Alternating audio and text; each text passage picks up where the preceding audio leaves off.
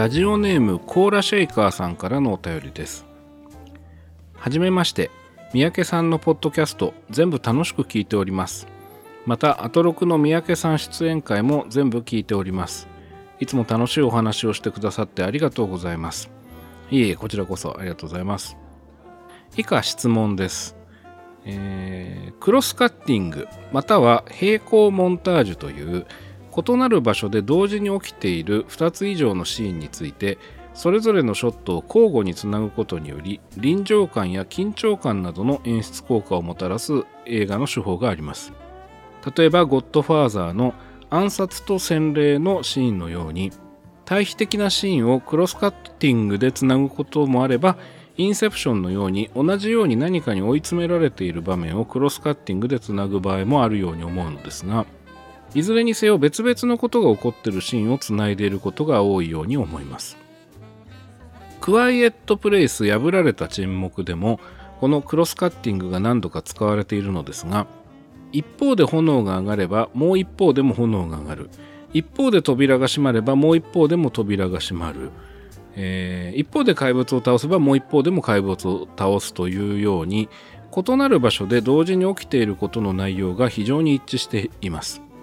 終盤では怪物を捉えるカメラの構図まで一緒で2つのシーンを意図的にシンクロさせているのは明白です。このクロスカッティングの使い方はユニークなのでしょうか？またこれはどのような効果があるのでしょうか？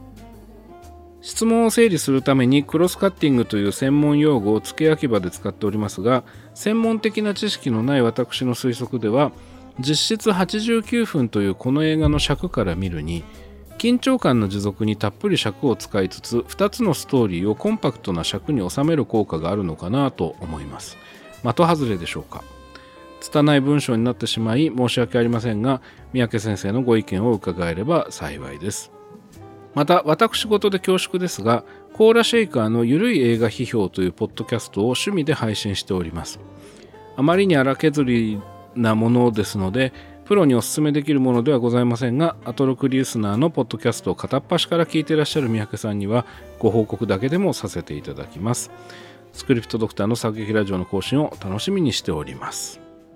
はい、ということで、コーラシェーカーさんからのお便りでした。えっと、まずですね、えっと、コーラシェーカーさんのゆるい映画批評というポッドキャスト、えー、なんですけど、あのーえっ、ー、と、聞いてます。あの、聞いてますよ。あの、1回目から。あの、はじ、割と、割とっていうか、始まってもう最初の回から聞いてますね。あのー、結構ね、しっかりたっぷり40分、50分ぐらいの時間ね、あの、1本の映画を語られる番組ですよね。あのー、聞いてます。はい。ということで。で、その、ゆるい映画批評の中でも、このクワイエットプレイス取り上げてらっしゃいましたね。クワイエットプレイス2ですね。はい。で、このクロスカッティングの質問ですね。で、こっちに、えー、はい。では、メールの方の質問に行きますが、えーと、クロスカッティング、平行モンタージュ。まあ、確かにその、よくある手法ですよね、それ自体はね。あの違う場所で起きてることをカットバックっていう形で見せることによってその例えば A というシーンと B というシーンを交互に見せていくことによってその A と B のその両方を交互に見ることで生まれる効果っていうものが、えーまあ、生み出せるっていうのがまあ狙いであることがまあ多いですよね。でまあそれはストーリーによってまちまちだと思うんですよ。そのいわゆるカットバック、えー、典型的なカットバックとしてはうん同じ時間軸を進んでいる A と B を見せて、まあ、例えばですけどあの有名なのはね「国民の創生」っていうその古い映画がありますけどもあれでこうピンチになっている側を見せてで救出に向かっている側を見せるでそれをまあカットバックすることによってその間に合うのかと救出が間に合うのかというふうなことでハラハラドキドキさせるっていう、まあ、これはまあ一番典型的なというか典型的になっていった、えー、クロスカッティングですね。で同じ考え方で間に合う間に合わないで言うとその日本のあの愛禅桂っていうその戦前の最大のヒット作って言われてる恋愛ものがありますけどもあれの中の新橋の駅のホームで待っている上原健とその上原健のところに向かっている、えー、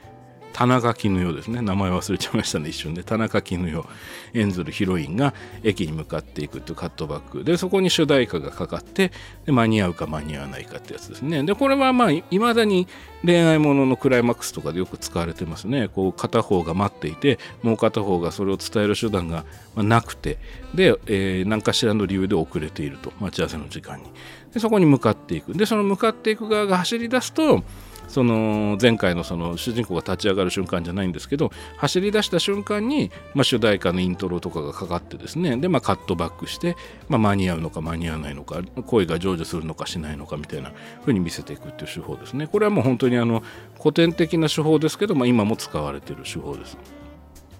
でそのコーラ・シェーカーさんがご指摘されてるそのゴッドファーザーの、えーと、対比のシーンとか、まあ、インセプションの、えー、クロスカッティングとか、まあ、いろいろあるんですけどあの、質問の要になっているそのクワイエットプレイス2のですね、えー、クロクロスカッティングっていうのはあのねえっ、ー、と、これネタバレなのかな？ネタバレなんですかねこれは。あのどこまでがネタバレなんですかね？クワイエットプレイス2っていうものにまあじゃあちょっと抽象化して言いますけど その主人公たちがこう戦う相手がいるわけですね。そのでそれをその戦う相手はいろんなところにいるんですそのいいろんなところにこう分散しているんですけどその分散してる相手と戦っているその A の場所にいる人たちと B の場所にいる人たちがいてでその A の場所でこういう戦い方をしているで B の場所でもこういう戦い方をしているっていうのを、まあ、交互に見せていくっていう状況ですね。で A の場所でそのなんかこうその敵をやっつけようとしてもうなんか火がボーって上がったら B の場所でも同じまあ違うシチュエーションなんだけど火がボーって上がるところにつながってたり A の場所で扉を閉めるっていうお芝居があると B の場所でも閉めるっていうところにちょうどあのー、出来事がつながるように編集されているっていうことですね。で、えー、さらにその、えー、カメラの置き方というかカット割りというかそのカメラの構図ですね。構図もまあ似せていってる部分もあると。いうことで、まあ、シンクロさせる意図があるのははっきりしている。まあそのおっしゃる通りだと思いますね。でこのクロスカッティングの使い方がユニークなのかどうかってことなんですけど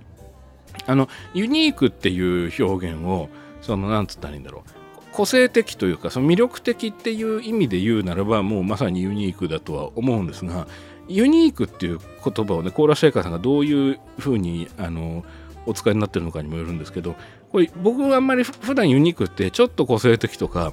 変わってるけど魅力的とかっていう風に使いがちなんですけど僕はね。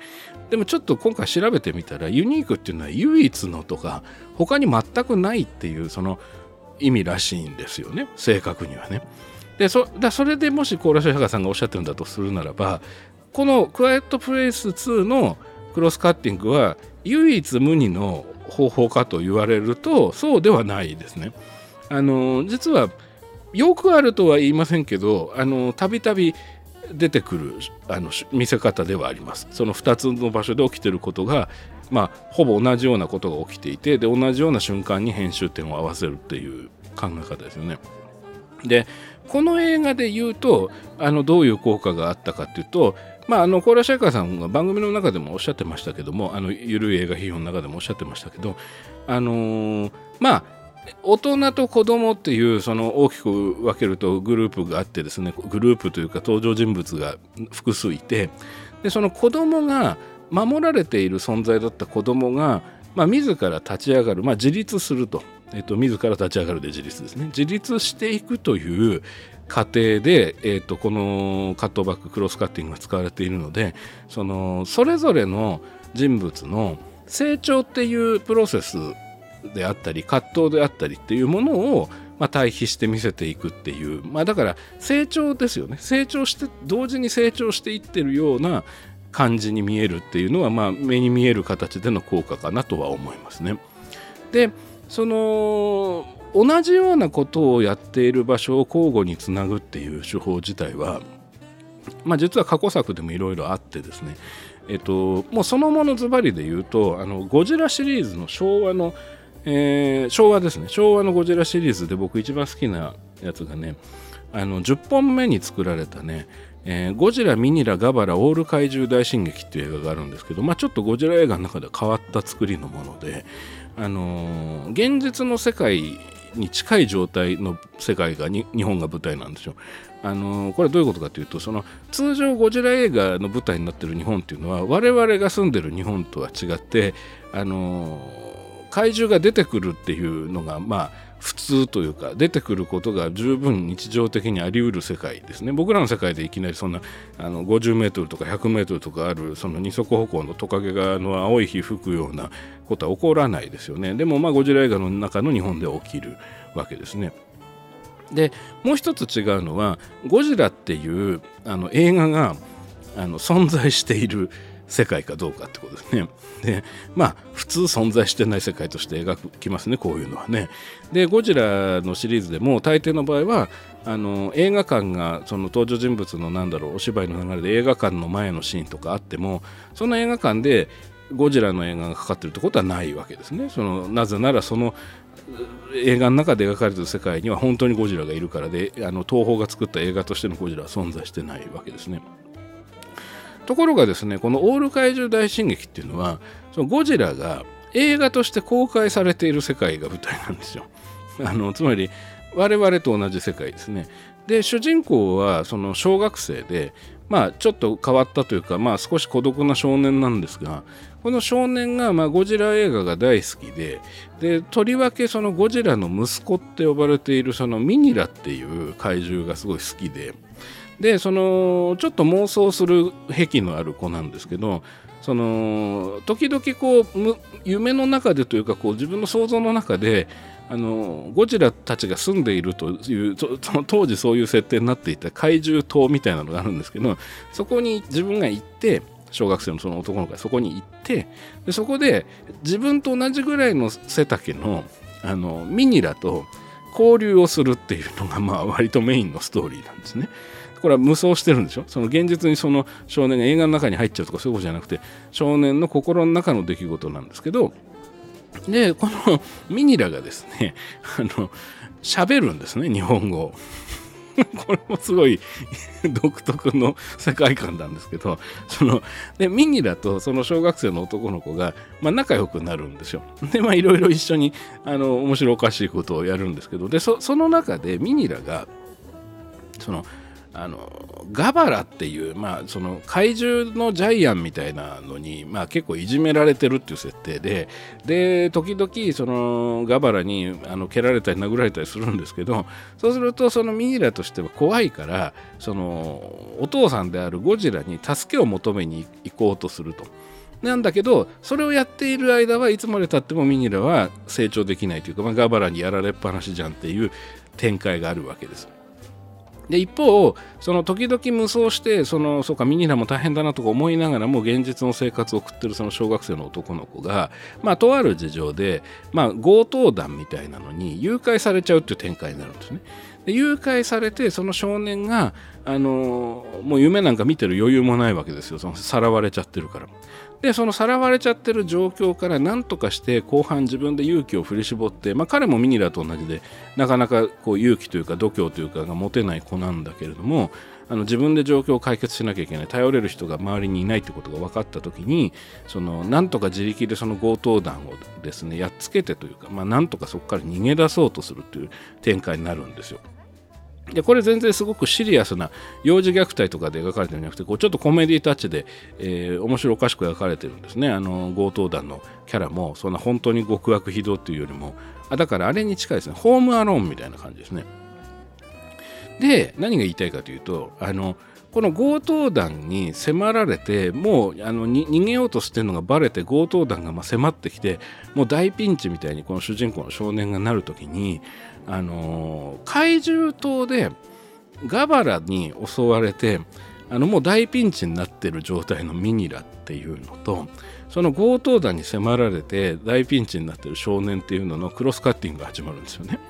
でそのミニラが勇気を持ってその、まあ、ご存知の方はどのぐらいいらっしゃるか分かんないですけどミニラっていうのはあのゴジラの息子なんですけどゴジラみたいにこうバーッと勢いよく口から炎が出せないんですね。まだ新米というか子供だから。でなんかゴジラみたいなのを吐こうとするとポワンポワンってこうなんか輪っかみたいなのが出ちゃうんですよ口から。それはそれで面白いんですけど。そのポワンポワンっていう輪っかじゃ倒せないわけですよ。でなんとかして勇気を持ってそのガーッと思い切ってですねあのゴジラみたいな炎を吐いてガバラをやっつけるっていう場面と少年がその辺にあったその消火器を持ってきてですねその消火器のあのレバーをギュッと握ってプシューってこう白い煙みたいに出ますよね。であれを強盗団に向けてわーっと噴霧してやっつけようとするっていう場面があのまさにですねクワイエットプレス2みたいな感じでこう同時に起きていることみたいに、まあ、見せていくっていう編集が出てくるんですね。でこれすごく面白くてですねあの効果のほどは明らかで、まあ、あの少年の成長っていうのとあのミニラも成長してますとミニラも頑張ってます少年も頑張ってますっていうような形で、まあ、見せていく、まあ、痛快な場面として出てきますね。でこれはだからあのちょっと変わってるのはそのガバラっていう怪獣に対して立ち向かってるミニラっていうのは実際に起きている出来事ではなくて少年の心の中でそのミニラが同じ状況だったらきっとミニラは頑張ってガバラを倒すだろうなと想像することによって自分が消火器を手にしてその強盗をやっつけるっていう勇気を持つことができるっていうのをこう心の中の友達というかイマジナリーフレンドのようにカットバックさせるっていう方法をとってるんですね。これはすごく面白い、えー、見せ方をしてるなと思いましたね。それをちょっと僕は逆に言うとクワイエットプレス2を見てる時に思い出しましたね。これガバラだ。ガバラだじゃないんだ。これミニラのあの時のカットバックと同じだぞっていうような感じで、まあ、見てたっていうのがありましたね。あとその同時に起きてることをシンクロさせてカメラの位置も似せるっていうことで言うとあのスピルバーグの E.T. っていう映画の中であの家で E.T. が留守番をしててあのまあ外連れてくと大騒ぎになるんで家であのじっとしててねっつって、まあ、家に置いて主人公は小学校に行くんですけどあのなんか勝手に冷蔵庫開けてビールとか飲んで酔っ払っちゃって E.T. が。でなんかテレビで昔の映画を見ててでその昔の映画のなんかこうキスシーンかなんかを E.T. が見てうおーすげえみたいな感じでね 酔っ払いながらあの興奮しながら見てるとちょうどその頃学校でそのカエルの解剖のなんかこう授業みたいのをやってて主人公の少年でその時にその E.T. のその酔っ払っていく E.T. と少年をカットバックしていくうちに少年と E.T. の心がつながっているかのようにあの少年も酔っ払い始めて別に何も飲んでないんだけれどもで、えー、カエルのその解剖っていうのをやるのをなんとかカエルを逃がすっていう展開だったりあるいはさっきのその E.T. のが見てるその映画劇中でテレビでやってる映画のキスシーンを E.T. が見てると少年がクラスの好きな女の子とキスをするっていう風な展開でカットバックさせるっていうのがありましたねこれもあの同じようなその手法だと思いますただ作劇が呼び込んでいるシチュエーションが全然違うのであの深刻な場面ではなくてこの非常にこうコメディ的なシーンですし、まあ、あとちょっとこうなんだろう優しい場面でもあるしあの非常に魅力的な場面になってましたね。あとですね、あのー、ちょっと面白いやり方としてはうーん今現在の場面で描かれているその普通の場面ですよクロスカッティングじゃない普通の A という場面があってでその A という場面で何かしらのその心情キャラクターの心情とかそのの変化でそのキャラクターの心情の変化から観客の中でも心情の変化が生まれたなというそのタイミングに合わせてその後そのキャラクターたちが起こした行動っていうのをあの意図的にその後で出てくる場面を少し先行してその A という場面に混ぜていくっていう形のクロスカッティングもあります。例えばですけどもあのー、この番組でで言うとその資料館のエンフィールド事件のあの焚き火を囲む場面ありますねそのエルビスの歌をそのウォーレン夫妻とその被害に遭ってる家族のメンバーがねお母さんと娘たちが子供たちがあの一緒に歌うという場面ですね。であそこで最初そのウォーレン夫妻の夫の方のエドが一人で歌っているのをみんなでニコニコ聞いてたんだけどあのじゃあみんなで一緒に歌おうみたいになってこうみんながこうハモり出しますね。でそのハモり出してからあのー、そのウォーレン夫妻のチームの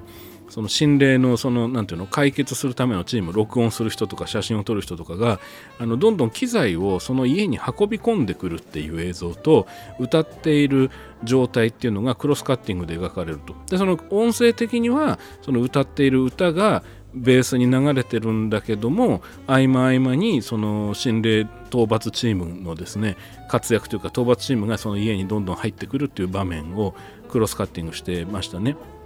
でその上でそのいざその場面にそのまま直結するとあの運び込み終わりましたよぐらいのシーンから芝居が続投するっていうような編集がありましたね。あれはあのこれから起きる未来みたいなものを同時に見せていくっていう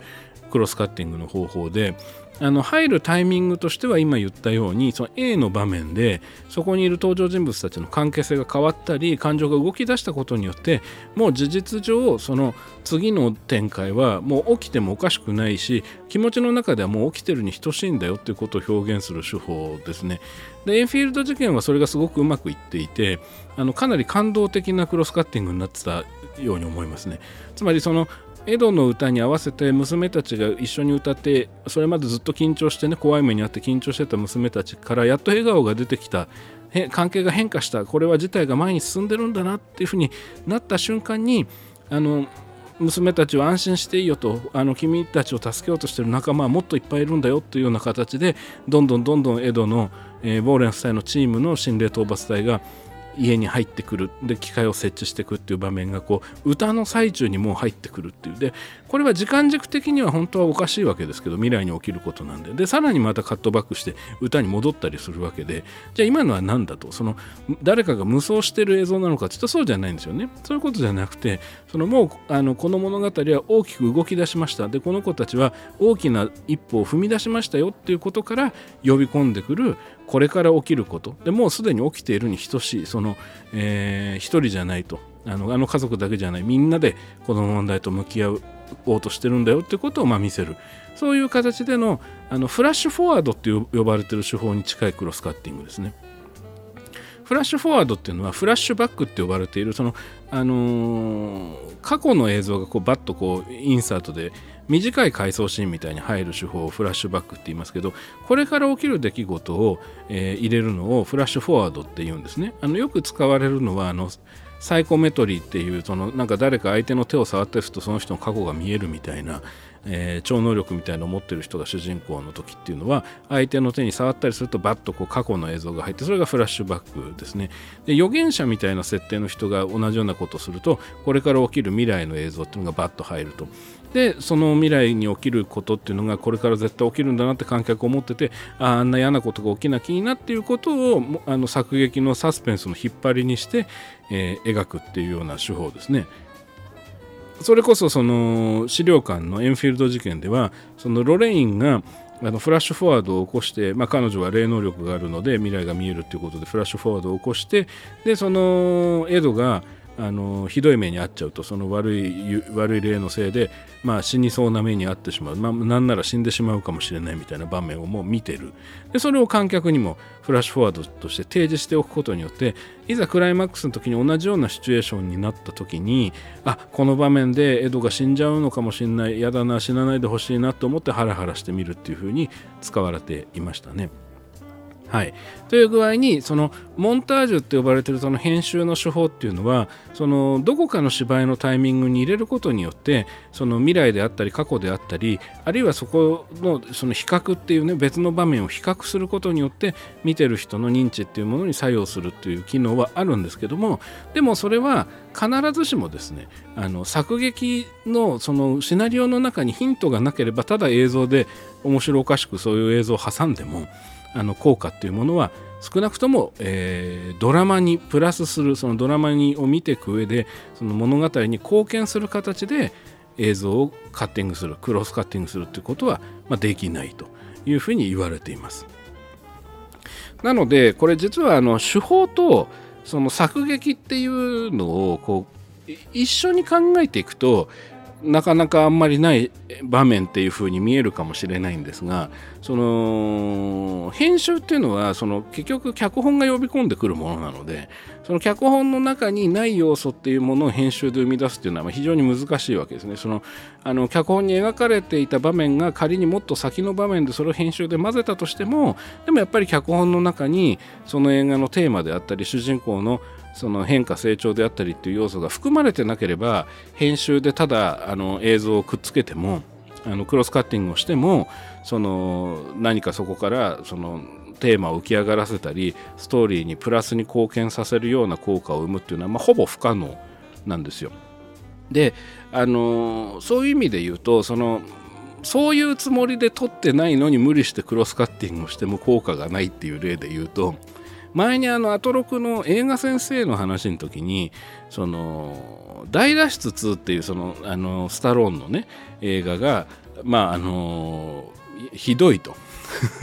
ね、あのひどいという世評なわけですねあの映画はね。でそのリスナーの方から、まあ、あんなひどい映画は何でできちゃうんだみたいな質問が届いてたんですけど僕がちょっとその大脱出2に対して同情的な意見を言ったと思うんですがあの時にもあのお話したことなんですけど要はあの作劇上必要に迫られてない状態で無理に素材をカットバックさせてなんとなくハラハラしてるようにしようとしてもあまり効果がないっていうのはもう典型的なのはもう大脱出2のクロスカッティングだと思いますね。でまあちょっとねあのまあ、そういうことは残念ながら起こりうるわけですね。あのうん、例えば編集してる段階でちょっとこうここ間延びしちゃうからでもこのシーン自体を切るわけにはいかないから少し緊張感出すためにあの全然違う場面をこうちょっと挟み込んでみて、えー、でちょっとなんだろうあの少しここ興味が持続するようにしようよみたいなことをプロデューサーが言ってくるケースっていうのは結構あって。例えばホラーものとか僕散々やってますけどその主人公の変化成長を描くために意図的にちょっとゆったりしたペースで主人公があのー、なんだろう同僚に本音を話すとか、まあ、それこそ焚き火を囲むみたいな場面を作劇上入れててでそれもその織り込み済みでその脚本の打ち合わせが済んでてもうプロデューサーからの OK が出てて現場もそういう風に撮ってるにもかかわらずいざ編集した時にまあ、ここでチャンネル例えばテレビだったらこう緊張感が持続しないからチャンネル変えられちゃうと困るからここでも怖いことが起きてるかのようになんか怖い場所の映像をその会話の中にこう入れてみようみたいなことを、まあ、しちゃう時があるわけですねこちらの脚本の意図とは別に。でそうするとその、あのー、新しい映像が入ったことによってでそれが例えば怖い場所の映像だったりすると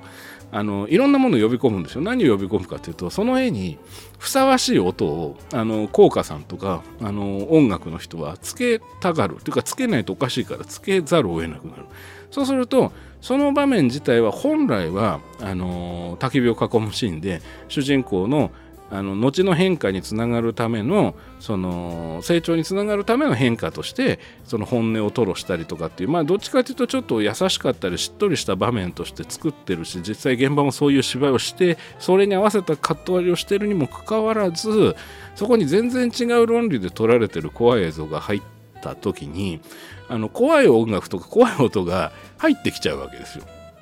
でそうするとそれはそのプロデューサーがやろうとしてたちょっと緊張感を持続しようっていう、あのー、役割とは別にその元の場面がどういう場面なのかの意図が分かりづらくなりかつ分かりづらいから見てる人は認知的にどういうことって混乱をして前の場面とか思い出そうとしたりして意識が画面から離れちゃうわけですね。その離れちゃってる中で怖い映像と怖い音みたいなのが入ってもそのじゃあそれは怖い感情っていうのが芽生えるかっていうと芽生えにくいんですよ。その混乱が生じるから。だったらシンプルに怖い場面を1個間に差し挟む方がまだいいんですよね。そのカットバックしないでクロスカッティングしないで。クロスカッティングっていう手法の基本的な意味合いっていうのはそれがどんなジャンルであれ A という場面という B という場面が交互に出てくることによって A っていうものを見て感じた記憶っていうものとか感情っていうものを見てる人は B の方の映像にも載せようとするわけですね当然。この B という場面はさっき A という場面でやろうとしていたことや私が感じたことと関係があるに違いないと思って認知しようとしてみますからそこの関係性っていうのがもともと作劇上呼び込んでるものじゃないものをあのクロスで見せたとしたら混乱が生じるわけですよ。なのでこう2頭ものは1頭も得ずとかですねアブハチ取らずみたいにそのどちらの狙いっていうのも生きてこないっていうような状況になってしまうと。でこれ残念ながらですね現実的には、まあ、そういったことがまあ稀にですけどありますね。はい、ちなみにあのそういうような場面っていうのはあのプロはですねあのどの部署の人でもえー、上がりを見た時にですねあのそういう意図で取ってない場面があのクロスカッティングで無理に後から混ぜたなっていうのは、まあ、見るとすぐ分かるんですね。そのこれはあの別に脚本家とかがそのプロジェクトに関わってる人かどうかってことじゃなくて、まあ、すぐ分かるんですよ。そのあの現場がどういう論理でそのカットを取ってるかっていうのはもうあの現場の経験がある人はすぐ分かるんですけど あの見てる方はですねあの見てる一般の方はですねあのそういうのがなかなか分からないのでもともと脚本がそういう場面になっていたんだろうっていうふうにまあ解釈するわけですね。だから当然あのななんだこの場面っつってあのやり玉にあげられるのが脚本家っていうのがまあよくあることですね僕もよくそれであの インターネットで叩かれるわけですね。その、三宅偉そうにスクリプトドクターとか言ってるくせに、なんだこのシーンみたいなね。あの、普通ここには、こんな、あの、え怖い映像とか混ぜちゃダメだろうみたいなね。分かってねえな、みたいにね、書かれるんですけどね。あの、分かってんだっつうのっていう そんなシーン書かねえよっていう、あの、書くわけねえだろって思うんですけどね。はい。まあでもまあ、慣れっこなんですけどね、こういうのはね。はい。まあそれはいいんですが、であとクロスカッティングっていうので言うと僕が印象的なのはね、あのー、マラソンマンっていう映画が昔あってあのえーと、ダスティン・ホフマンが主演のスリラーなんですけどそれの中でそのダスティン・ホフマンが普段あのーメインストーリーとは関係なくですよ。ダスティン・ホフマンの役柄が毎朝こう日常的にジョギングをしてるんですよね。でそのジョギングをしてその、まあ、マラソンですよね。マラソンをやってるわけですよ自分の中でね、まあ、日常的に。で憧れている選手として、まあ、アベベ選手っていうね、まあ、有名なあのえー、往年の選手がいますけどもその往年のマラソン選手のことをすごく尊敬していると。っていう人である。っていうのがまあ事前にあって。でメインストーリーのスリラーの展開になってでその悪い連中に、まあ、主人公が追っかけ回されるとその、まあ、ある事情で、えー、ダスティン・ホフマンがですね悪い連中に、まあ、追いかけられると。でその追いかけられている中走って逃げるっていうシーンが結構長いシーンがあるんですけどもそのまあ終わりなき闘争みたいな感じで結構長めにたっぷり走るシーンを見せるんですがその時にハーハーぜいぜい言ってだんだん苦しくなってくるダスティン・ホフマンの脳裏にですねあのアベベ選手が走っている映像っていうのが浮かんでくる。でそのかつての過去のアベベ選手の記録映像っていうそのマラソンで走っている記録映像と今現在追いかけられて死にそうな思いで、まあ、あなんだ当てどもなく走っているダスティン・ホフマンっていうのがクロスカッティングで描かれるっていう場面があってこれはねあの終わりなきこう逃亡みたいな逃走みたいなその苦しさみたいなものがあのものすごくこう無情感という感じで描かれていて面白いクロスカッティングだなと思いましたね。はい、で、えー、もう一つの質問でその質問というか、あのー、コーラシェイカーさんおっしゃっている、えー、私の推測では実質89分というこの映画の尺から見るに緊張感の持続にたっぷり尺を使い2つのストーリーをコンパクトな尺に収める効果があるのかなと思いますということなんですけどあのそうかもしれないですね。でなぜかもというかというと、あそこまで映像をそのシチュエーションがですねその似たアングルでカメラを撮っていくっていうのは例えば丸ごとですね A という人物のシチュエーションを一回全部見せてでその後 B という人物のシーンを見せるというのがもともとのプランだったとするならばあのその2つのシーン自体が持ってる役割自体が似ているのであのあえて同じアングルにはカメラは置かないはずなんですよ撮影部が。これじゃさっきやったのと同じになっちゃうよっていうふうになると思うんですよね。で、まあ、同じようなシーンが2回続いたじゃんってことになりうるのでもともと作劇上2つのシーンがその映画を A を見せてでしっかり見せてから B を見せるっていうプランだったとすると編集であそこまで同じ絵につなぐことができないはずなんですよ。そのそういう絵を撮らないはずだから。そうなんですよ。だから僕はあれを89分にするために編集でああいう風に寄せたというよりももともとあそこがクロスカッティングをするっていうプランがもうシナリオの段階で脚本の段階で作劇の効果として入っていてだからあえてここはあっちのシーンとカットバックするから同じサイズとか似たようなアングルにしようっていうふうに現場がなってったんじゃないかなと思うんです。でその上で、あのー、尺なんですけど僕はねあそこのクロスカッティングをいざ実際編集でやっていった時にあの思いのほかそのシナリオで書いたりしてた時よりも効果と意味が明確になってきたおかげであのあの後にシナリオ上あったであろうシーンを撮影もしたし編集もしたけどカットしたら短くなっちゃったってことじゃないかなと思います。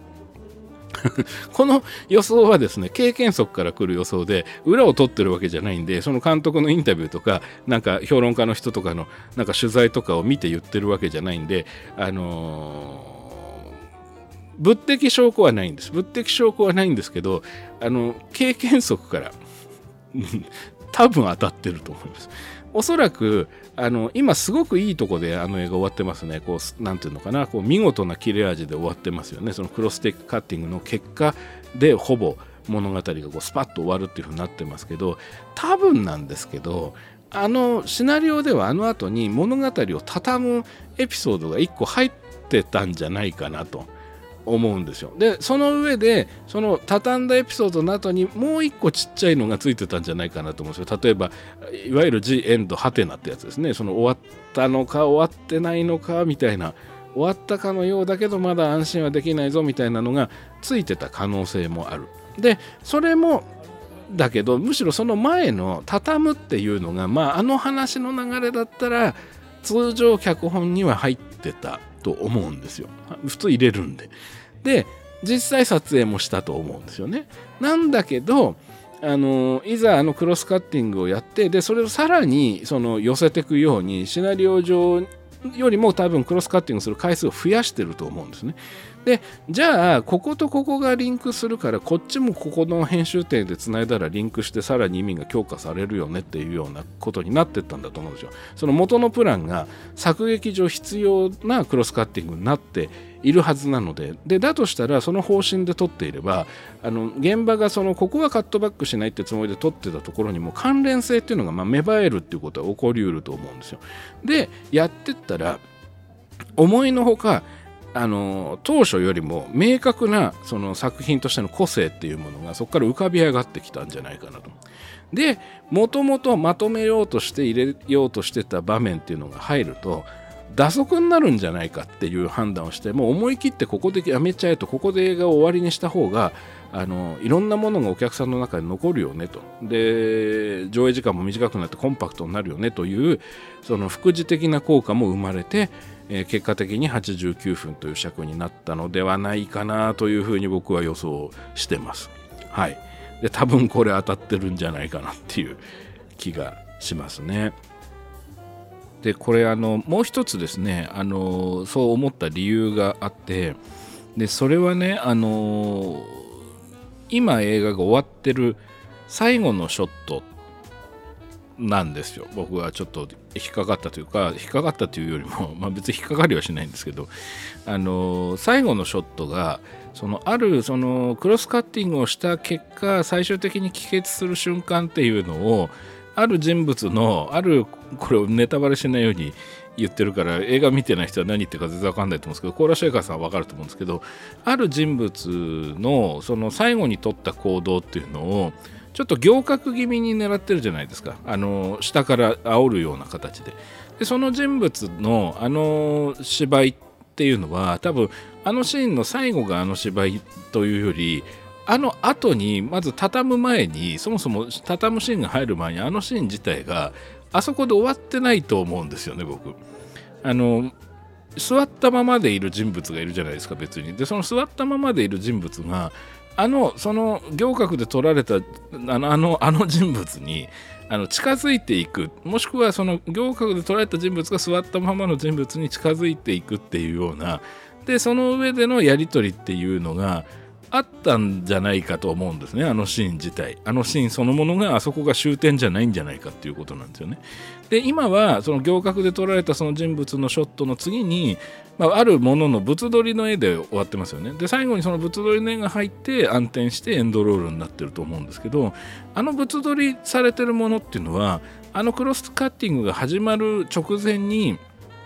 その行革で撮られてる人物がそのいつも身につけているある小道具をあるものにこうぶら下げるっていう芝居がありましたよね。でそのぶら下がっているあるものっていうのの物撮りで終わりましたよね。でその物撮りがあのの絵があのね実はそのその行革で撮られてた人物がその小道具をそのあるものに引っ掛けた時とあの使われてるレンズとそのライティングのセットアップがちょっと違うんですよね。あの要はその、まあ、レンズが違うっていうのは何でわかるかっていうとそのあるその物撮りのものの奥にその行革で捉えてる人物が映ってるわけですよね今そのフォーカスの奥にでそのそのフォーカスの奥に見えているその人物のボケ具合っていうのがその実際にその小道具を引っ掛けた時のボケ具合よりも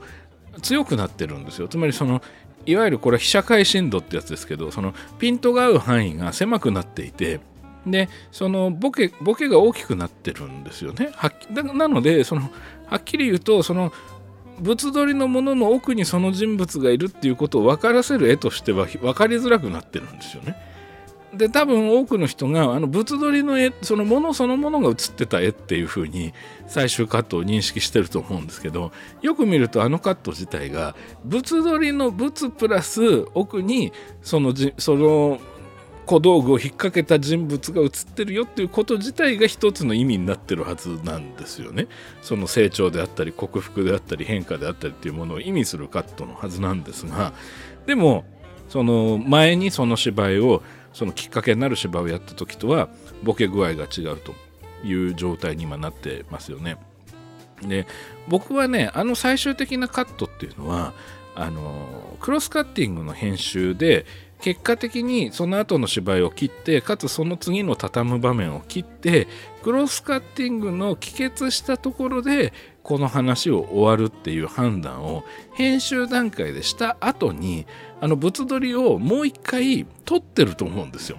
その映画を最後に終わらせるためのカットとしてあの今の行革で撮ってる人物のままでは終われないとなぜならその後座ってた人物とのやり取りが続いちゃうからっていうでそれを切ってであのかといってその人物を下から撮った絵のままでは終われないから何か映画を締めるカットが必要だって話になった時にそうだあの事前に小道具を引っ掛けたあの仏の寄りの絵とその奥にその、えー、人物がうっすら写ってるっていう絵を追加すればあの終われるとこの映画を畳むことができると今の状態で。で多分なんですけどあの同じセットを完全に再現するというのが不可能だったんじゃないかなと思って狭い範囲で再現してでその上で前にその小道具をそのあるものに引っ掛ける時の映像をモニターで出しながら確認しながらその絵に近づけてライティングをもう一回組み直してるんじゃないかと思うんですよ。であのー、なんとか似せてはいるんだけど微妙にライティングのセットアップが変わってしまってるっていうことじゃないかなと思うんですよね。でその結果じゃあ奥にいるその人物でなんならその奥にいるその人物を現場にもう一回呼ぶことができない事情が何かしらの理由であったんじゃないかなとすら僕は思っていてであれは同じ衣装を着た別の人だと思ってるんですよ。でそれをそのそこに立たせてであんまりフォーカスが合ってるとあの違う人だっていうのが佇まいで分かってしまうのであのレンズ選択を変えてその元のそのクロスカッティングが始まる前に、えー、撮っていたその小道具をそのあるものに引っ掛けるっていう芝居で撮った絵の時と似せてるけど、あのー、同じ被写界深度だとまあ、バレてしまうから、えー、レンズのミリ数を変えてで絞りを変えて、えー、被写界を浅くしたと。でライティングを近づけたと。で音はその行角で撮ってる時の音のがそのままあのー、ずり下がるっていう言い方なんですけどその次のカットにそのまま音を乗せているので、まあ、見てる人は1回目見た時だけだとその違いっていうのはそんなに気にならない。でそのカットを入れればその後の畳むエピソードっていうのはシナリオ上僕はあったと思うんですけど、まあ、で実際撮影もされてるし編集もしてると思うんだけど、まあ、それを切ってもこれがこの映画の終点なんですよっていうことをはっきりと、まあ、明示して提示して終わることができるっていうふうに、まあ、なってったんじゃないかなっていうのを、あの思ったんですよね。はい。えー、ということで、えー、コーラシェイカーさんからのご質問にお答えしました。えーと、クロスカッティングはですね、あのー、今お話ししたような2つの場所でねその起きてることの関連性を生み出すと、えー、意味がそこから浮かび上がったりテーマが深掘りできるという手法もありますし一方であの間違いなく A と B という場所で起きてるんだろうなと見せておいて最終的にその2つが同じ時間軸じゃなかったっていうバラすバラし方もあるんですよ。これ これはねあのこの普通のクロスカッティングが散々行われたことによって生まれてきたあの手法であのねあれでよくやってますねあのジェームズ・ワンの「ソー」っていうシリーズであのまあなんだろうなこうピンチ的な場面とその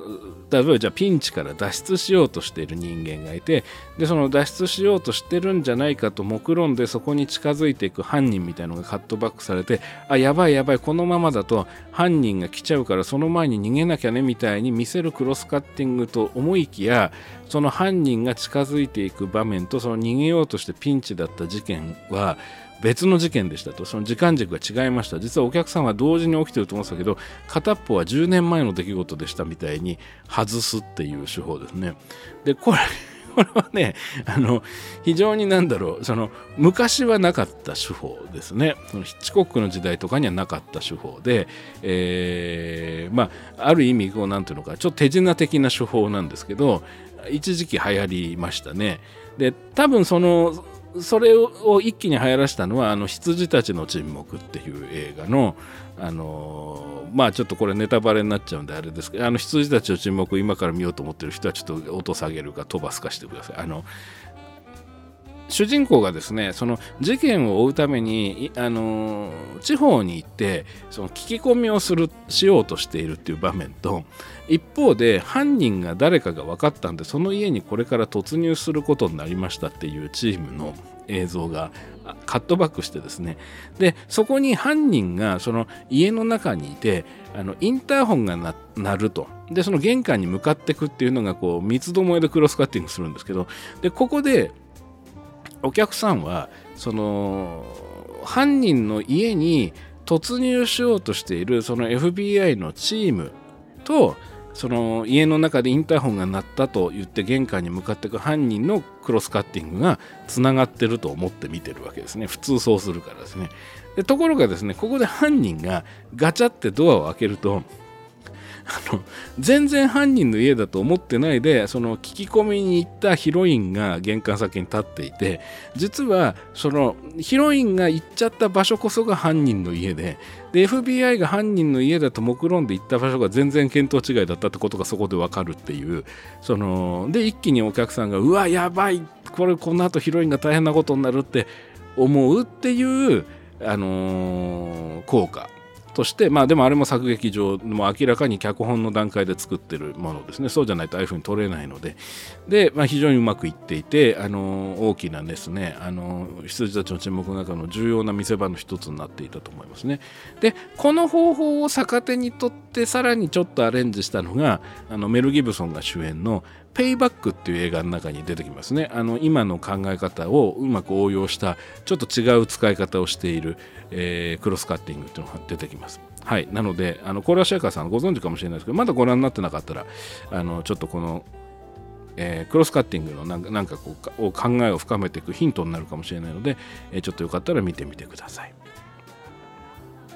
はいということで、えー、今日はですねちょっと短めで申し訳ないんですがちょっとあの本業の方がですねここのところちょっとバタバタしてまして、えー、なかなかじっくりですねあの時間をかけて録音するというのができない状況にありまして、えー、なのでちょっとお一人のねご質問にだけお答えするという形に、えー、させていただきました。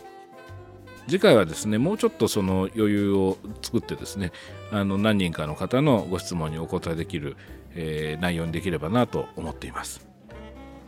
それではスクリプトドクターの作劇ラジオ次回もお楽しみに。